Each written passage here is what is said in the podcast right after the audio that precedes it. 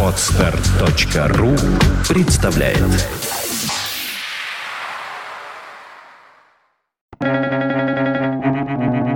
Свободное радио Компьюлента Нет человека без печали, а если и есть, то это не человек. Турецкая пословица.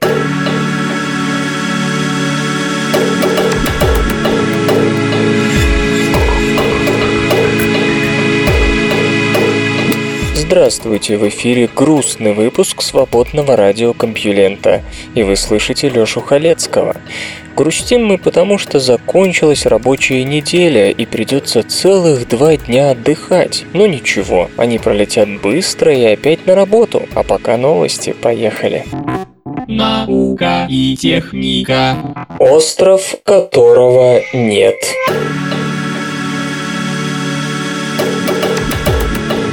Австралийские ученые во главе с геологом Марией Сеттон из Сиднейского университета недавно отправились в плавание для изучения тектоники плит. На их пути по Коралловому морю лежал маленький островок Сэнди, песчаный, который решено было посетить. На картах Google Earth он выглядел сиротливой темной полосой, окруженной безбрежным Тихим океаном. Но на месте исследователи не обнаружили ни земли, ни песка, ни пальм, ни черепах. Повсюду была одна голубая вода. Остров оказался ошибкой. С Сэнди и раньше были странности, хотя на протяжении 12 лет он фигурировал в обычных надежных базах данных береговых линий, не было никаких его изображений. Кроме того, он отсутствовал на морских картах.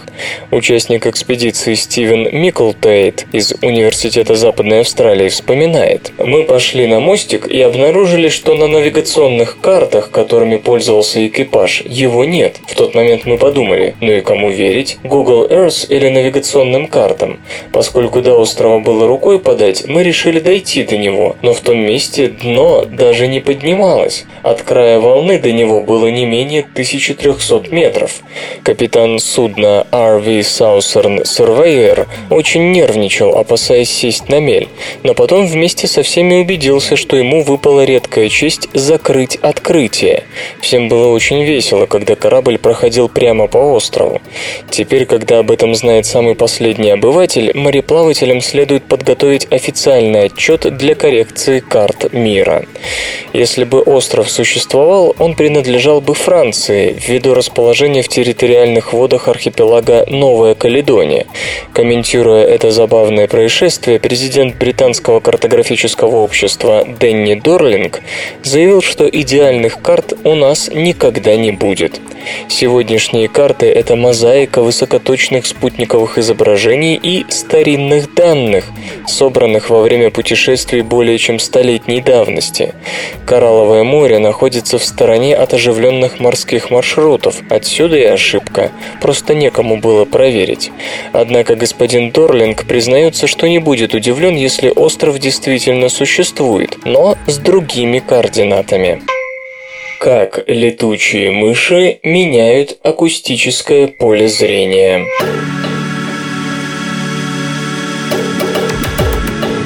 Человек не может менять поле зрения. Как бы мы ни вертели головой и не вращали глазами, все равно смотреть будем строго перед собой.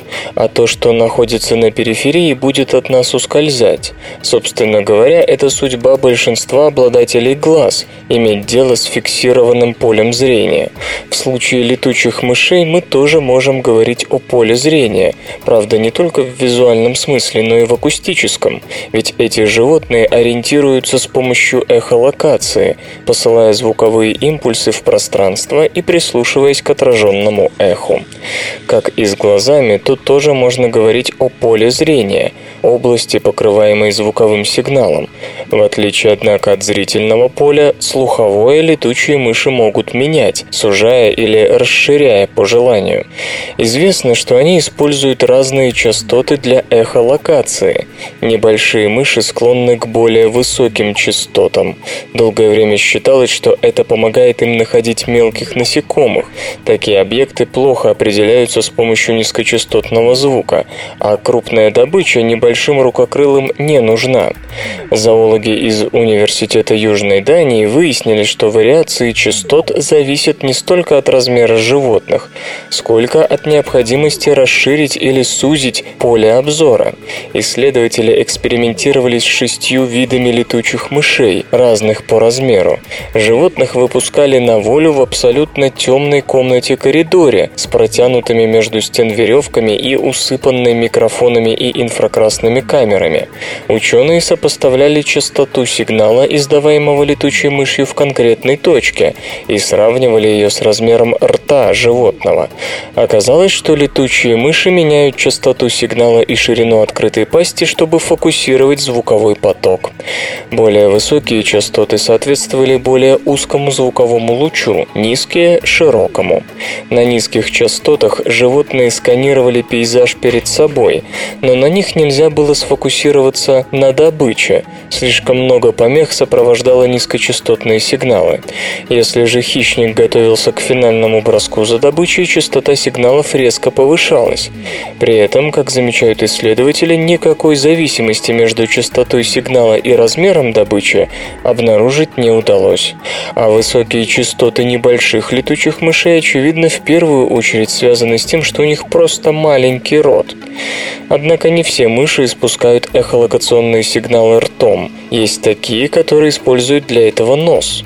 Как обстоят дела с фокусированием сигнала у этой группы, зоологам предстоит выяснить, а также подтвердить полученные результаты наблюдениями за животными в их естественных, а не экспериментальных условиях. Нанотехнологическое устройство имитирует нос полицейской ищейки.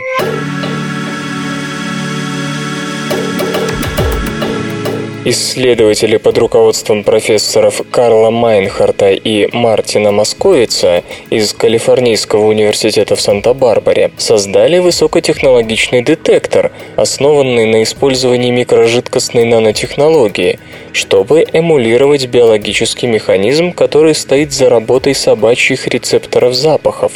Устройство чувствительно даже к следовым количествам определенных молекул в воздухе, а также способно отличить специфическое соединение от похожих веществ. Стоит ли пытаться заменить собаку прибором? Вопрос не праздный. Собаку нужно воспитывать, кормить и заботиться. Срок службы собаки невелик, а затраты на обучение значительны. Кроме того, это живое думающее существо, у которого, как и у человека, бывают плохие дни, нерабочее настроение или вообще депрессия. Собака способна устать или отвлечься. Разработанное калифорнийцами устройство обладает сравнимой с собачьим носом или даже лучшей чувствительностью, лишено всех недостатков живого существа и после выполнения задания отсылает в компьютер готовый отчет с обозначениями детектированных молекул.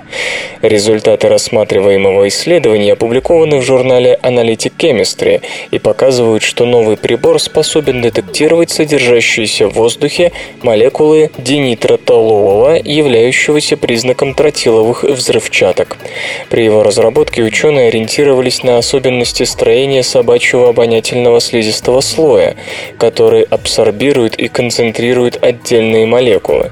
По словам Брайана Пайорика из компании Spectra Fluidics, получившей лицензию на эту технологию, искусственный нос в состоянии проводить обнаружение и идентификацию конкретных типов молекул в реальном времени, даже если их содержание в воздухе меньше одной части на миллиард. А теперь, после всех дифирамбов, пора разобраться в принципе функционирования чудо-детектора. Хотя никакого чуда нет. Типичная лаборатория на чипе размером с отпечаток пальца, объединившая в себе микрожидкостное устройство и метод поверхностного усиления комбинационного рассеяния для захвата и идентификации молекул. Микроразмерные жидкостные каналы абсорбируют и концентрируют молекулы. При этом концентрация молекул в каналах может вырасти на 6 порядков величины по сравнению с концентрацией в среде. Сразу после абсорбирования молекул из газовой фазы они взаимодействуют в микроканалах с наночастицами, которые усиливают их сигнал в спектре комбинационного рассеяния при возбуждении лазерным источником. Затем полученные спектральные характеристики сравниваются с компьютерной базой данных для идентификации захваченных молекул. Замечу, что мини-спектрометр вместе с лазерным источником является составной частью устройства. Чтобы начать разговор, попугаи имитируют чужой голос. Некоторые попугаи, например, очковый воробьиный попугайчик, используют разные приветственные сигналы, чтобы обратиться к конкретному члену стаи. Но если сама стая не есть нечто постоянное, если из нее постоянно уходят одни особи и приходят другие, ведь тогда количество персональных обращений будет немыслимо большим. Оранжеволобые аратинги, обитающие в Центральной Америке, нашли удобный выход из положения. Исследователи из Копенгагенского университета пишут в журнале PLOS ONE, что эти попугаи, начиная разговор, имитируют голос того, с кем они хотят пообщаться. У каждой птицы в стае, разумеется, есть свой голос с индивидуальными характеристиками. Однако наблюдения за птицами в лаборатории и их естественной среде обитания показали, что аратинги отвечают быстрее и чаще тому, кто изобразил их собственное приветствие. Эти попугаи живут вместе не постоянно, оттого состав птичьих групп меняется. Одна и та же птица за год может оказаться в нескольких стаях, поэтому им проще окликнуть другого его же голосом, чем запоминать имя каждого случайного собеседника. Любопытно, что на воле попугаи продолжают имитировать реплики соседа даже после обмена приветствиями, уже в ходе разговора. Зачем они это делают, не вполне ясно, но по мнению зоологов это помогает совершить коммуникативный переход из одной стаи в другую. Птица как бы постоянно напоминает партнеру, что они с ним принадлежат одному сообществу. Культура. В Китае собираются построить самое высокое здание в мире за 90 дней.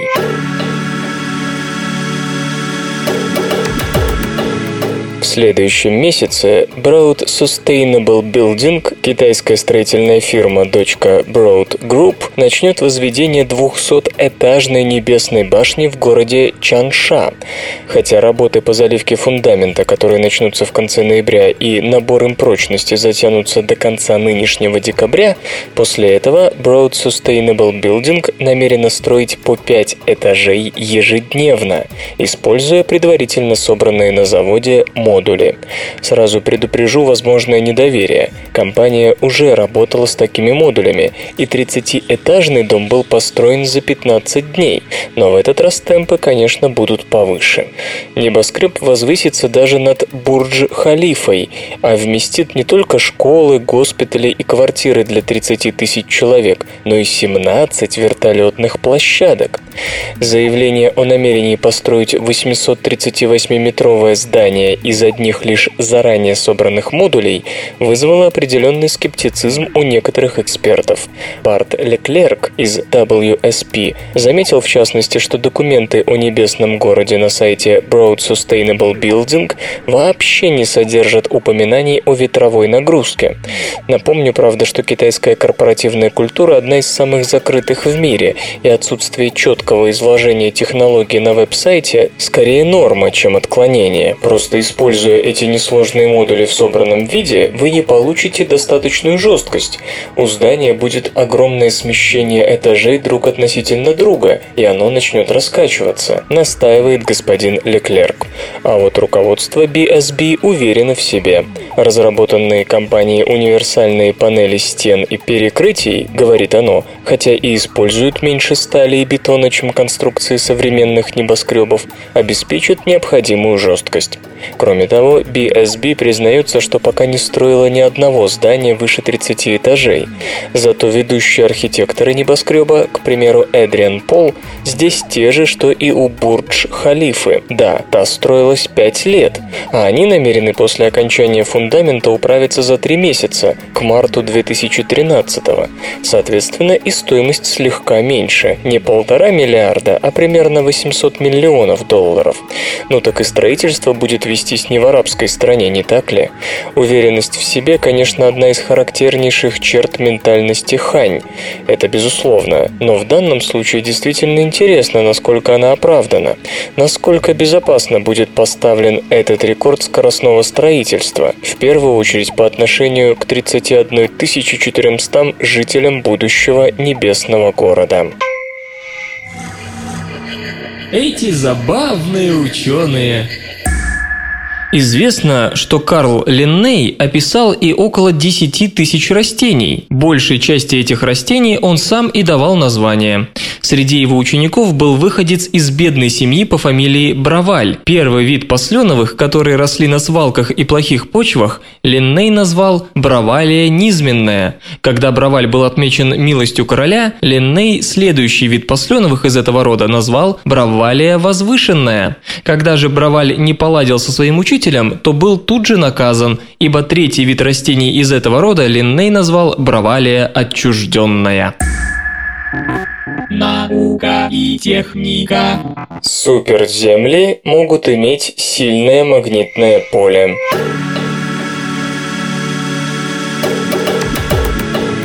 Многие астрономы считают большинство суперземель безжизненными, поскольку у них нет важнейших компонентов магнитного динамо, порождающего магнитное поле, которое защищает, к примеру, Землю. Причина этого предположительно в слишком большом давлении в ядре, исключающем для него гидродинамическое поведение, равно как и эффективную тепловую конвекцию. Поэтому, теоретизирует некоторые, поверхность суперземель будет принимать принимать огромные дозы космической радиации, и сложная жизнь там невозможна чисто технически. Но есть и другие факты, и они дезавуируют веру в жесткую связь между магнитным полем земной силы и сложной жизнью. Оказывается, всего 40 тысяч лет назад как минимум пара разумных видов приматов, включая наш собственный, пережила период длительного падения интенсивности магнитного поля Земли. Причем падение было 20-кратным кратным, что обеспечило космической радиации прямой доступ к планете. Между тем, сложные формы жизни, если считать таковой человека, не продемонстрировали своей теоретически декларируемой уязвимости. Открытие группы химиков под руководством Стюарта МакУильямса из Университета Говарда в Вашингтоне ставит под сомнение тезис о безжизненности суперземель. Ученым удалось провести эксперимент, в котором оксид магния изменил структуру своей молекулы с обычной, как у поваренной соли, когда каждый ион магния прилегает к шести ионам кислорода, на характерную для хлорида цезия с восьмью ионами кислорода, прилегающими к каждому иону магния. Да, для этого пришлось создать давление в 44 сотых терапаскаля и температуру в 9000 кельвинов, но под поверхностью суперземель давление и температура вполне могут и должны достигать и более высоких значений. Что интересно, при 14 тысячах кельвинов и 65 сотых терапаскаля оксид магния стал жидкостью с металлическими свойствами. Для достижения экстремальных параметров он облучался импульсами лазерного излучения. Для теоретиков это не стало сюрпризом. Они предсказывали изменение структуры молекулы и появление состояния жидкости с металлическими свойствами, причем примерно при тех же температурах. Однако теория сама по себе не могла служить железным аргументом в споре об астробиологической ценности суперземель, а эксперимент смог. Железное ядро, основной элемент магнитного динамо на Земле и Меркурии, на суперземлях действительно не способно быть основным элементом системы магнитной защиты всего живого.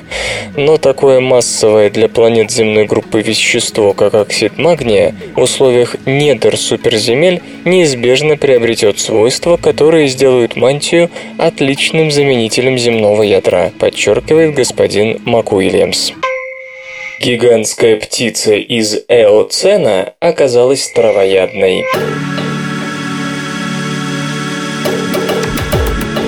Следы, оставленные, как полагают, гигантской птицей диатримой, указывают на то, что это смирное травоядное, а не хищник или падальщик, как считалось ранее. Дело в том, что в отпечатках, обнажившихся после оползня в 2009 году, группа Джорджа Мастоу из Западного Вашингтонского университета не обнаружила и намеков на длинные когти. Нелетающая птица, достигшая 2 метров 13 сантиметров в высоту, обладавшая огромной головой и клювом, некоторыми относится к роду Гасторнис. Считается, что она сменила на вершине пищевой цепи динозавров. Но господин Мастоу теперь подозревает, что палеонтологи приписали диатриме это качество в том числе из-за популистских побуждений. Давайте будем честными, страшный и свирепый мясоед привлекает гораздо больше внимания, чем травоядный неженка. Анализировались следы, оставленные 55-48 миллионов лет назад, нижний эоцен, в песчанике геологической формации Чекенат в северо-западной части штата Вашингтон. Ученые пришли к выводу, что многочисленные и хорошо сохранившиеся отпечатки с большой долей вероятности принадлежат диатриме, и это единственные следы, по которым можно судить о том, чем питалась птица. Так вот, на ногах животного обнаружены короткие когти, что никак не согласуется с представлением о поведении хищных птиц, которые, поймав добычу, удерживают ее когтями. А вывод о том, что это был хищник, делался всего лишь на основании больших размеров тела, головы и клюва. К тому же первый из найденных скелетов диатримы лежал вместе с костями карликовых лошадей и других мелких млекопитающих, и некоторые ученые предположили, что это могла быть добыча. Наконец было замечено сходство с южноамериканскими хищными птицами форорокосами. Однако впоследствии эксперты обратили внимание на относительно короткие ноги, которыми особо не побегаешь. Неужели травоядная? Дальнейший анализ, правда, показал, что клюв птицы заканчивался крючком, характерным для хищников. Им удобно держать жертву и разрывать трупы. Но такой же клюв подходит и для сбора урожая листьев, плодов и семян в субтропических лесах, где жила диатрима. Вместе с отсутствием длинных когтей это наводит на мысль, что животное все же не было мясоедом. Чтобы слепые могли читать глазами, шрифт Брайля сделали видимым. Болезни сетчатки, например, ретинит, выводят из строя фоторецепторы, делая человека слепым. При этом нейроны, передающие сигнал от сетчатки в мозг, часто остаются нетронутыми. Это позволяет создавать своеобразные протезы сетчатки, такие как Argus-2, сконструированные фирмой Second Sight США. Эти устройства представляют собой видеокамеру, укрепленную на чем-то вроде очков, которая передает видеоизображение на электродную решетку, установленную установленную прямо на сетчатке. Электроды возбуждают импульсы в нейронах, и мозг получает изображение. Картинка сильно пикселизована, но человек может хотя бы отличать свет от темноты и распознавать достаточно крупные объекты вроде дверного проема. С другой стороны, читать с помощью такого прибора трудно, именно из-за его небольшого разрешения. И тогда инженеры из Second Sight пошли на хитрость. Они модифицировали Argus 2 так, чтобы он переводил буквы и цифры в символы Брайля. Алфавит Брайля позволяет меньшую детализацию изображения, а потому электродная сетка на сетчатке может прочесть его без особого труда. Новое устройство тестировали на пациентах, которые уже имели опыт ношения Argus 2. Как пишут исследователи, если со старой моделью человеку требовалось не менее 10 секунд, чтобы разобрать только одну букву, то после брайлевской модификации стало возможным читать со скоростью буква в секунду. Разумеется, это все равно слишком медленно, да и определенная неточность сохраняется. Вероятность того, что человек правильно распознает букву, составляет 89%, а полное слово от 60 до 80%. В качестве теста использовались четырехбуквенные слова. В более длинных точность будет выше, так как неправильно угаданные буквы можно узнать по контексту. Словом, обычное применение брайлевского алфавита, когда символы распознаются на ощупь, никто не отменяет. Однако с помощью устройства можно читать надписи и символы, которые нельзя прощупать. Например, надпись «Осторожно» там, где идут строительные работы. Парниковый эффект увеличит батат.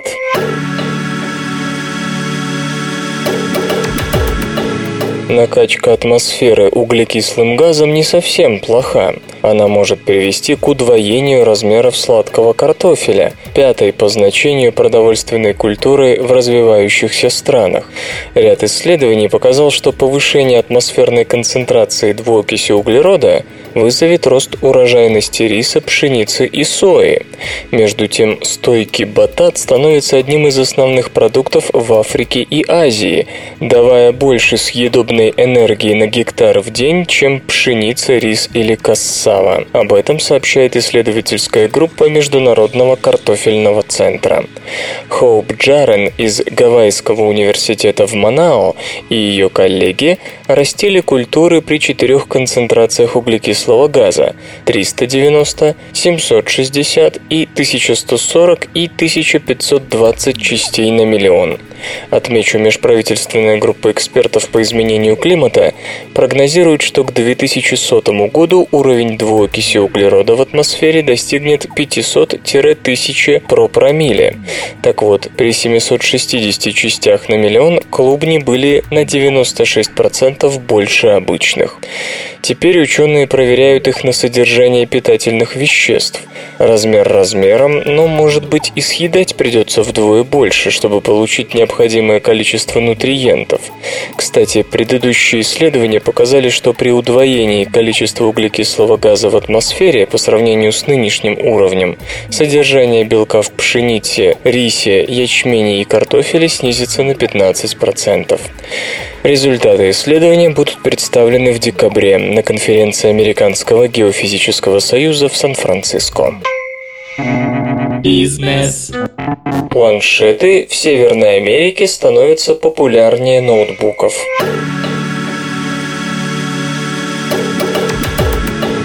Аналитики NPD Display Search полагают, что «Черная пятница» станет катализатором продаж планшетных компьютеров. Благодаря начавшемуся сезону предпраздничных распродаж, планшеты по объему поставок в Северной Америке в текущем квартале существенно обойдут ноутбуки. По предварительным оценкам, с октября по декабрь в соответствующем регионе будет реализовано около 21,5 миллиона планшетов и 14 миллионов 600 тысяч традиционных лаптопов лэптопов и нетбуков.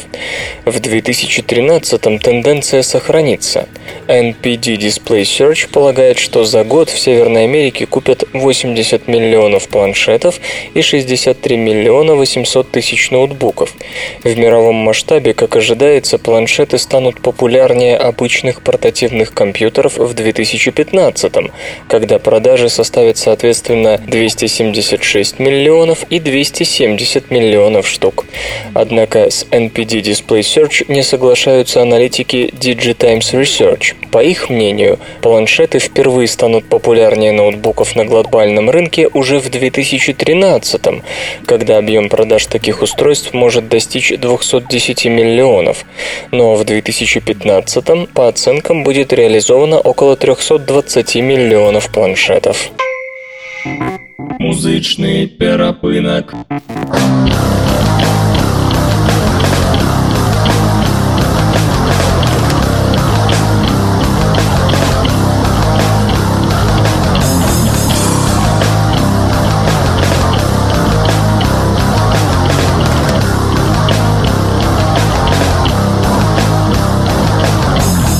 Сегодня в эфире свободного радиокомпьюлента группа «Сигналов нет», а получать эстетическое удовольствие мы будем от песни «Коллектор». so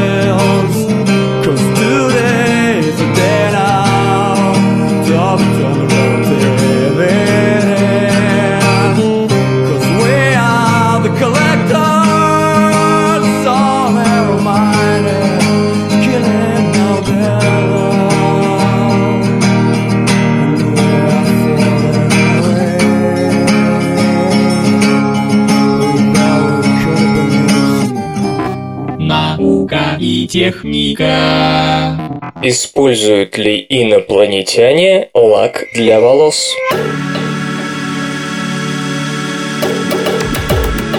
Как бы человечество не хотело к звездам, если оно не разработает способ получения огромных количеств энергии практически без усилий, его ближайшей значимой космической перспективой станет терраварфирование Марса. Напомню, чтобы добраться до него, достаточно разогнаться до одной десятитысячной световой скорости и затем затормозиться. А это непредставимо легче, чем путешествие со световыми скоростями. Ведь топливо кораблю в космосе надо нести с собой. Поэтому рост скорости путешествия в 10 тысяч раз вызывает такой же прирост топливных запасов, что в свою очередь вызывает, ну и так далее. А ведь еще надо будет тормозить. С чего начать терраформирование Марса? Очевидно. Нужно внести в атмосферу парниковые газы. Углекислый не подходит. Его парниковые возможности слишком слабы. Метан быстро распадется под действием солнечных лучей. Идеальный кандидат из известной нам химии – низшие хлорфторуглероды, практически не токсичные для человека. Считается, что они могут быть ответственны за 13-25% нынешнего парникового эффекта, всего вдвое-вчетверо меньше вины углекислого газа при несравнимой концентрации в атмосфере. Кстати, их в случае того же Марса и не потребуется много. Хлорфторуглероды сыграют роль спускового крючка антропогенного потепления. Огромные массы углекислого газа в виде льда на полюсах Марса при потеплении всего на десятки градусов растают, причем сухой лед сразу до газа, и его уже будет достаточно для закрепления еще более мощного парникового эффекта и потепления. Что особенно важно, хлорфторуглероды не возникают в ходе естественных процессов. Иными словами, это почти безошибочный критерий для выявления развитой разумной жизни. Легко и обнаружить хлорфторуглероды в атмосфере иных миров. Они поглощают свет совсем не так, как обычные вещества, возникающие естественным путем. Да, сегодняшние телескопы пока не способны на это, но уже орбитальные аппараты следующего поколения вполне могут дать астрономам соответствующие возможности. Искусственный нагрев парниковыми газами тела вне зоны обитаемости с тем, чтобы все-таки сделать его обитаемым, также может быть признаком разума, считает астробиолог Сент Джойс Сом, НАСА, участвующий в научном сообществе Blue Marble Space Institute of Science. Предположим, что несколько тысяч лет спустя люди терраформируют Марс, затем инопланетные разумные виды обнаружат нашу Солнечную систему и обязательно найдут Землю, а в дополнение они исследуют состав атмосферы Марса, планеты, которая должна находиться вне обитаемой зоны Солнца, и зафиксируют повышенную концентрацию парниковых газов, кроме водяного пара и кислорода. Эта двухпланетная система – серьезный индикатор разумной цивилизации, занятой расширением своей колыбели за пределы родной планеты. Гибридная бронемашина пехоты BAE Systems. Дьявол в деталях.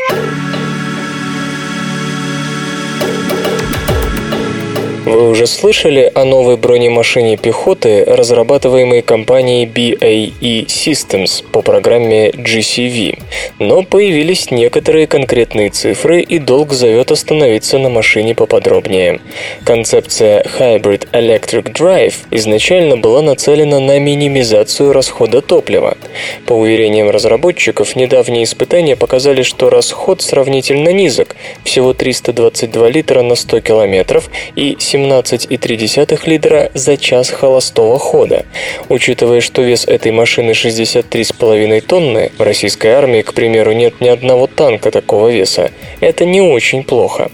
Для сравнения можно вспомнить, что основной танк США М1 Абрамс потребляет при движении по шоссе не менее 390 литров на 100 километров и даже на холостом ходу сжигает 38 литров в час. Для машины поля боя этот показатель очень важен важен. Танки сутками могут находиться на позиции с включенным мотором, снабжающим его электронику. Кстати, нынешние BMW Bradley тратят 22,5 литра в час на холостом ходу, так что разрыв по экономичности гибридной установки новой BMW и существующей очевиден, особенно с учетом того, что Брэдли вдвое легче. На 15-20% ниже и расход гибрида во время движения. Настолько же меньший BAE Systems обещает и средний расход за 180-дневную кампанию. Как и следовало ожидать, использование электромоторов для движения позволило машине быстрее разгоняться, выше момент с нуля, до 32 км в час. БМП добирается за 7,8 секунд против 10,5 у существующих американских аналогов. Разумеется, самый важный элемент столь массивной БМП – броня, призванная защищать трех членов экипажа и девятерых десантников. Именно она привела к тому, что машина тяжелее танка «Тигр», при том, что вооружена 25 миллиметровой а не 88 миллиметровой пушкой. Броня здесь весьма традиционная. Все ее элементы покоятся на обычной стальной основе, никакого стеклопластика, как у корейского K-21. Собственно, это одна из главных причин столь внушительного веса, в два с половиной раза превосходящего корейские показатели. Что же, наверное, стоит назвать такую экономичность похвальной, но мы бы поостереглись. Начнем с того, что такой паспортный расход мы где-то уже видели. Да, точно, память вас не подводит. Танк «Тигр», бензин с октановым числом 74, 314 литров на 100 километров, опять же по паспорту. Скажете, несправедливо сравнивать данные «Тигра», которые реально достигались только на хорошем шоссе, при следовании на установившейся скорости? Да, конечно. А еще у «Тигра» была механическая коробка переключения передач, в то время как у GCV автоматическая, да и энерговооруженность у последней повыше. Ну так и бензиновый карбюраторный двигатель начала 40-х не вполне сравним по экономичности с двигателем 21 века, а ведь нам еще обещали преимущество гибридной схемы. Возникают и другие вопросы. Мощность двигателя GCV один в один совпадает с тем, что есть у Абрамса – 1,1 мегаватт. Вес брони сравним. Неужели Пентагон примет на вооружение БМП дороже танка? Замечу, что конкурс на создание GCV определяет верхний лимит закупочной цены в 13 миллионов долларов, что едва ли не в полтора раза дороже Абрамсов. То есть эта парадоксальная ситуация кажется не просто возможна, а запланирована военными.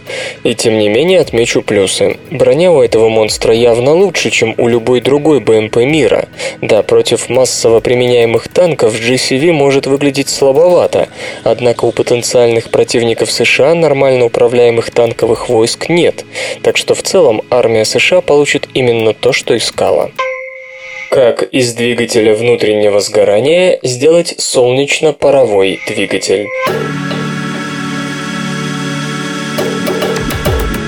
Американцы Мэтт Беллу и Бен Купер переделали обычный двигатель внутреннего сгорания для работы от солнечного излучения. Первый вопрос, который возникает при виде этого модифицированного ДВС – зачем? Действительно, зачем вводить движущиеся части, потери на трение и прочее, когда можно обойтись без них?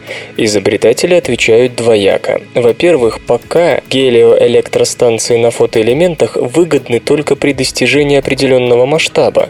А как быть мелким потребителем? Зачем им развертывать инверторы и прочую инфраструктуру, необходимую для получения 220 вольт на выходе? Им нужно что-то менее громоздкое и дорогостоящее. Во-вторых, потери с движущимися частями, утверждают конструкторы, пока не выше, чем без них.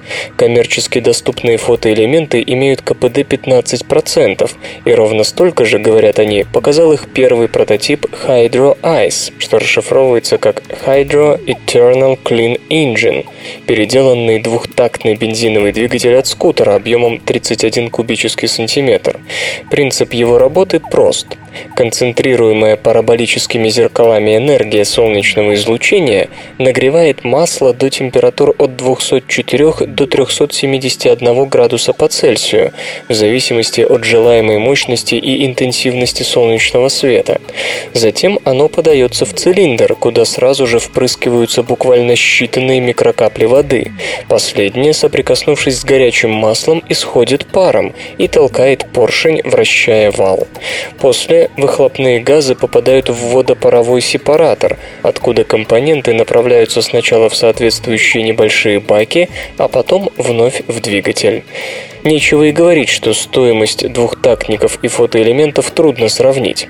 По расчетам изобретателей, их система при равном КПД будет иметь в четверо меньшую цену, чем такой же мощности фотоэлектрическая система – фотоэлемент плюс инвертор. Подход в чем-то сходен с уже освещавшейся генерацией пара концентрированным солнечным светом. Однако там используются наночастицы, позволяющие получать пар из воды безо всякого масла, что может быть полезным и для Hydro Ice, ведь тогда из схемы исчезнет сепаратор, да и КПД, благодаря более прямой схеме преобразования, может подрасти. Sony патентует обратную связь нового типа для устройств с тачскрином. Корпорация Sony подала в Управление США по патентам и торговым маркам несколько патентных заявок на средства обратной связи, использующие силу трения. Идея заключается в том, чтобы взаимодействовать с сенсорным дисплеем портативных устройств при помощи шарикового электронного пера. Реагируя на команды со смартфона или планшета, специальный силовой привод, удерживающий шарик, сможет обеспечить ослабление или усиление силы трения. В результате перемещать перо перо по экрану будет легче или тяжелее. По задумке Sony, в приложениях для моделирования технология позволит имитировать эффект от взаимодействия с поверхностями различных типов, скажем, стеклом, деревом или тканью. Кроме того, патентуемая обратная связь может пригодиться в играх при управлении виртуальным персонажем. Не исключено, что разработка будет совмещена с применяющейся сейчас вибрационной обратной связью.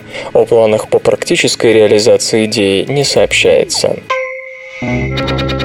Железо и гаджеты. Intel Broadwell – 14-нанометровые процессоры для мобильных устройств.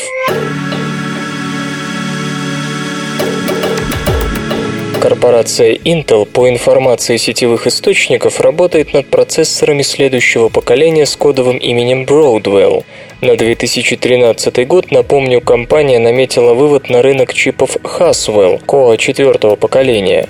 Они будут производиться по 22-нанометровой технологии с применением методики 3-Gate – транзисторы с объемной структурой. Изделия поколения Haswell получат усовершенствованный графический контроллер с поддержкой программного интерфейса DirectX 11 и контроллер памяти DDR3. Сообщается, что в 2014 на смену Haswell Haswell придут 14-нанометровые процессоры Broadwell. Эти системы на чипе объединят вычислительные ядра, графический контроллер и элементы набора логики. По предварительным данным, Broadwell будут изготавливать в корпусах BGA – Ball Grid Array. Это сделает невозможным апгрейд процессоров в настольных компьютерах. Таким образом, полагают наблюдатели, основной сферой применения Broadwell должны стать мобильные устройства – планшеты, ультра ноутбуки и прочее. Факты и фактики. Знаете ли вы, что Швейцария сдавливается? Как показали точнейшие измерения, расстояние между северной и южной границами страны ежегодно сокращается примерно на 3 мм. Одновременно Альпы вырастают в высоту на 1-1,5 мм в год. Причина в том, что Швейцария находится в зоне столкновения двух плит земной коры. Наука и техника. Ощущением кожного зуда можно заразиться через зрение. Известный пример заразительного действия – зевота. Стоит в компании кому-нибудь зевнуть, начинается повальное зевание. Или вот пример еще лучше – заразительный смех. Все уже и повод, анекдот забыли, а остановиться не могут. А еще, оказывается, есть заразительное чесание. Кто-то почесался, а за ним все вокруг начали скрести себя в разных местах. Последний вариант с заразительной чесоткой привлек особое внимание психологов из Манчестерского университета. Они решили проверить научными методами, действительно ли ощущение зуда может заразить визуально, поддавшись чужому примеру. В эксперименте участвовали 30 человек, которым показывали разные картинки. На одних были муравей или мошка, сидящие или ползущие по коже. На других – кожа с явно чешущейся сыпью. На третьих – кожа здоровая. Показывали также снимки с насекомыми, которые обычно не ассоциируются с зудом, например, бабочки. Психологи, во-первых, спрашивали, чувствует ли человек зуд, когда смотрит на ту или иную картинку, а во-вторых, следили за тем, как часто участники эксперимента чесались. И действительно, как пишут исследователи в British Journal of Dermatology, если человек видел нечто, что вызывает зуд, он сам испытывал желание почесаться. Однако между желанием и действием есть разница, и что любопытно, люди охотнее чесались не тогда, когда видели насекомое или сыпь, а когда наблюдали кого-то, кто чешется. Ранние исследования показали, что в тот момент, когда человек чешется сам и когда видит, как это делает кто-то другой, у него в мозгу активизируется одна и та же область, то есть психологические наблюдения вполне согласуются с нейрофизиологическими данными, хотя подобные исследования имеют несколько юмористический оттенок. Но следует помнить, что многие неврозы характеризуются именно навязчивыми состояниями, вроде постоянного почесывания, так что подобного рода эксперименты имеют большое значение для психоневрологии. Нелинейная микроскопия позволяет получать детальные изображения под поверхностью образцов.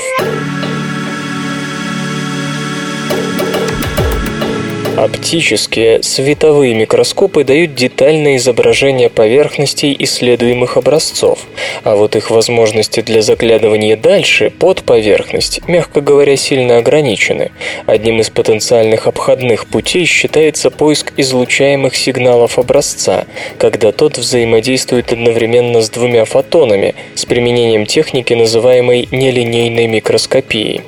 И вот теперь ученые из Института физико-химических исследований исследований Рикен, Япония, показали, как такая техника может быть использована для всматривания в самые толщи образца. Наиболее привычным типом оптической микроскопии является инструмент, работающий по линейному принципу. Это значит, что атомы, образующие поверхность исследуемого образца, взаимодействуют только с одним фотоном за раз.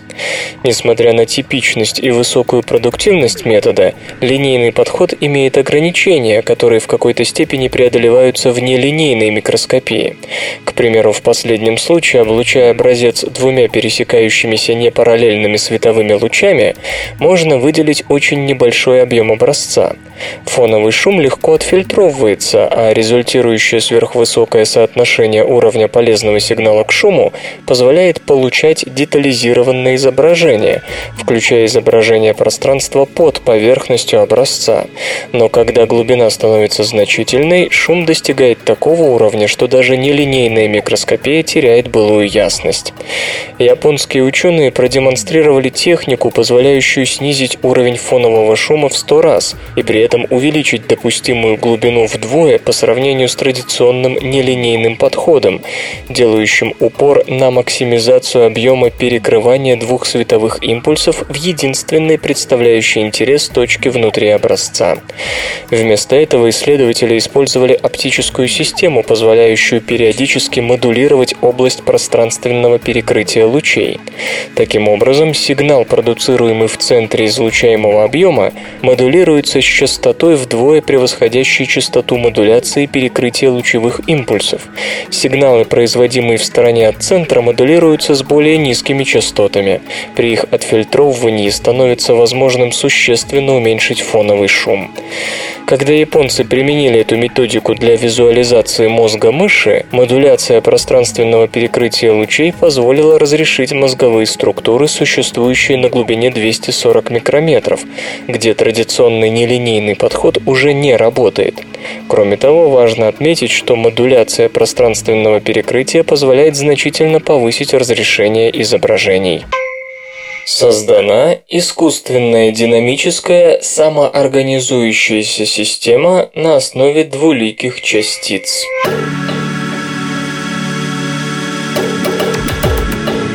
Хотя коллоиды уже использовались при самосборке таких структур, как трубки, никогда еще подобные процессы не шли в динамических неравновесных системах. До последнего времени термин «синхронизация» так и оставался чисто математической абстракцией, и никто не пробовал применить эту концепцию к самоорганизующимся материалам для создания динамических пространственных структур.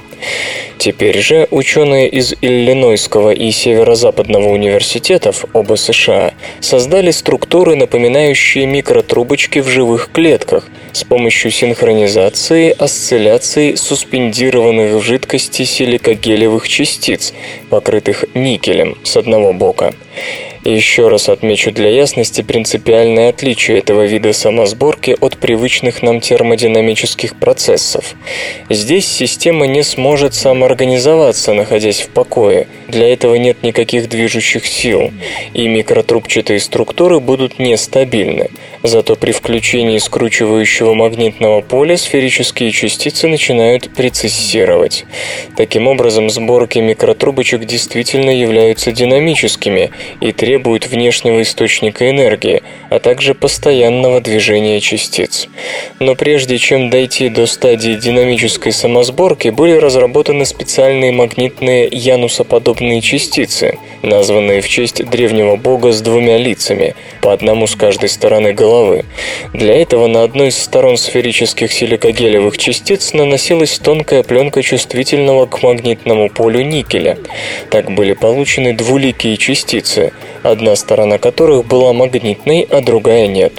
Затем частицы суспендировали в деионизированной воде и внесли в прецессирующее магнитное поле, которое заставило их вращаться вокруг своей оси подобно гироскопам. При сближении частиц друг с другом их магнитные поля начинают взаимодействовать, заставляя синхронизировать фазу и частоту осцилляций, что в конечном итоге приводит к самоорганизации в стабильные микротрубчатые структуры. Немного варьируя параметры системы, ученые получали возможность формировать трубчатые структуры на свой выбор. Легко догадаться, что выключение магнитного поля приводит к немедленной потере синхронизации и распаду сборок. Интересно, что те самые легендарные микротрубочки в живых клетках, получить которые синтетически очень и очень тяжело, если вообще возможно, также являются примером динамической самоорганизующейся системы.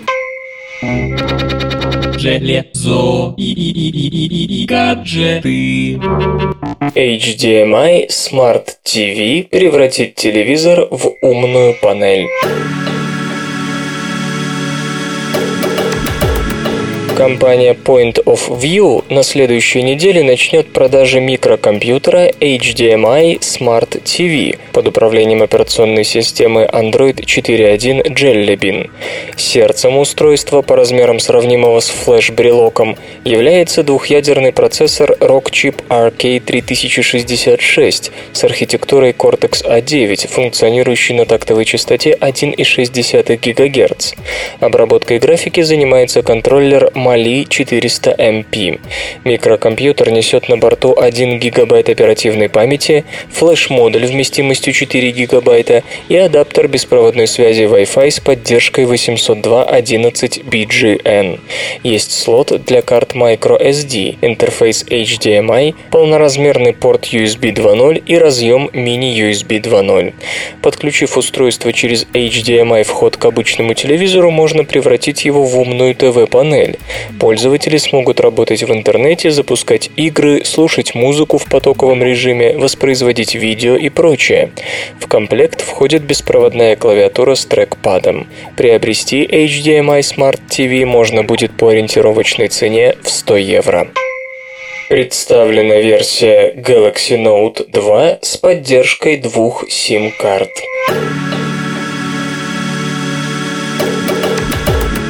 Компания Samsung анонсировала новую модификацию Galaxy Note 2 – мини-планшета, обладающего функционалом коммуникатора. Устройство допускает установку двух сим-карт – стандартный SIM и micro SIM. Одну из них можно использовать для работы в сетях GSM, а другую в сетях WCDMA. Основные технические характеристики остались прежними. Четырехъядерный процессор Exynos с частотой 1,6 ГГц, 2 ГБ гигабайта оперативной и 16 гигабайт встроенной памяти, адаптеры Wi-Fi и Bluetooth 4.0, приемник системы спутниковой навигации GPS, 8-мегапиксельная камера и microSD слот. Питание обеспечивает аккумуляторная батарея емкостью 3100 мАч. На гибрид установлена операционная система Android 4.1 Jelly Bean. Его размеры составляют 151 на 80 и на 9 мм. Вес 183 грамма. В Китае новинка поступит в продажу 3 декабря по ориентировочной цене в 700 евро. О сроках начала поставок в другие регионы пока не сообщается. Свободное радио Компьюлента.